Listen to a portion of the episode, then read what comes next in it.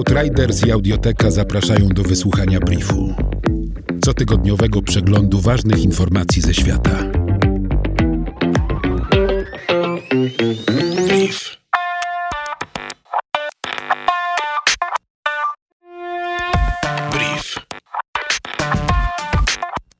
Terytorium obecnej Sahary, a dokładnie jej część północno-zachodnia, było przed 100 milionami lat najniebezpieczniejszym miejscem na Ziemi w jej historii.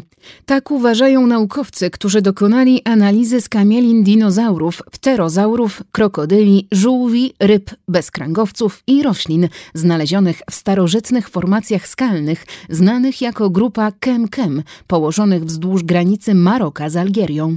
Mieszkały tam m.in. karcharontozaury i deltadromy, czyli jedne z największych drapieżnych dinozaurów, a w rzekach pływał Oncopristis, olbrzymi rekin słodkowodny. Na żadnym innym obszarze nie wystąpiło w historii Ziemi tak duże nagromadzenie wielkich drapieżników w tym samym czasie. Paleontolodzy z University of Detroit Mercy uważają, że długi i potężnie zbudowany ogon spinozaura, jednego z największych drapieżników wśród dinozaurów, pozwalał mu pływać przed 90 milionami lat w rzekach na terenach współczesnej Afryki. Naukowcy opisują spinozaura jako skrzyżowanie jaszczura z węgorzem w rozmiarze tyranozaura, a skuteczność działania jego ogona w wodzie porównują do efektywności poruszania się krokodyla. Jednak część naukowców nie podziela tych spostrzeżeń i uważa, że nie ma wystarczających danych, aby formułować tak daleko idące wnioski, a ciało dinozaura było zbyt ciężkie, by jego ogon mógł efektywnie nim poruszać pod wodą. Na terenie obecnego Madagaskaru odkryto prawie kompletny szkielet nieznanego wcześniej ssaka, przypominającego wyglądem współczesnego borsuka, który żył tam przed 66 milionami lat. Jest to najbardziej kompletna i najlepiej zachowana skamielina ssaka, znaleziona na obszarze dawnej Gondwany, południowego superkontynentu, który obejmował współczesną Amerykę Południową, Afrykę, Indię, Australię i Antarktydę. Odkrycie to rzuca nowe światło na ewolucję grupy zwierząt zwanej Gondwanateria i podważa wcześniejsze założenia, że ssaki były na ogół bardzo małe na tym etapie ewolucji, mniej więcej wielkości myszy. South Kyle Wind Farm będzie jedną z największych lądowych farm wiatrowych w Wielkiej Brytanii, a jej budowa w południowo-zachodniej Szkocji właśnie została zatwierdzona. Farma, w skład której wejdzie 50 turbin, każda o wysokości 150 metrów, zasili w energię elektryczną 170 tysięcy domów, dysponując maksymalną mocą 240 MW.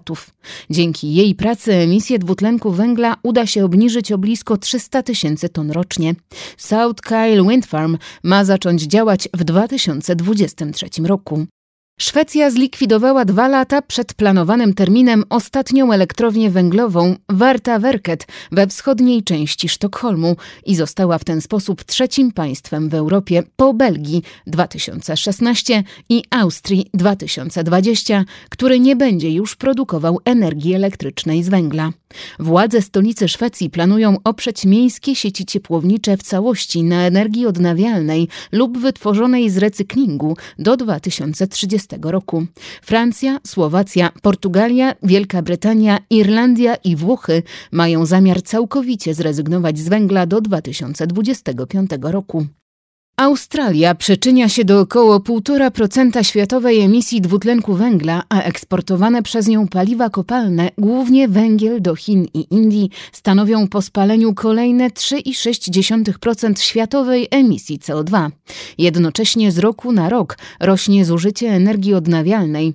W 2019 roku 24% energii elektrycznej powstało dzięki źródłom odnawialnym, chociaż obecny rząd nacjonalistyczno-liberalny niechętnie rezygnuje z węgla na rzecz czystej energii, a pod względem liczby budowanych elektrowni węglowych Australię wyprzedzają jedynie Chiny. Ekolodzy protestują przeciwko rozbudowie kopalni węgla Peabody Metropolitan w Nowej Południowej Walii. Zagrozi ona zbiornikowi Woronora, zaopatrującemu w wodę miliony mieszkańców obszaru metropolitalnego Greater Sydney. Ponadto inwestycje górnicze w tej okolicy już wpłynęły na pogorszenie stanu wód gruntowych i zanieczyszczenie środowiska na obszarze chronionym, który otacza zbiornik. Brief Outriders. Nowe wydanie co piątek do posłuchania na lekton.audio ukośnik brief. Brief. Powtórki przez cały kolejny tydzień na Spotify i w Twojej aplikacji podcastowej.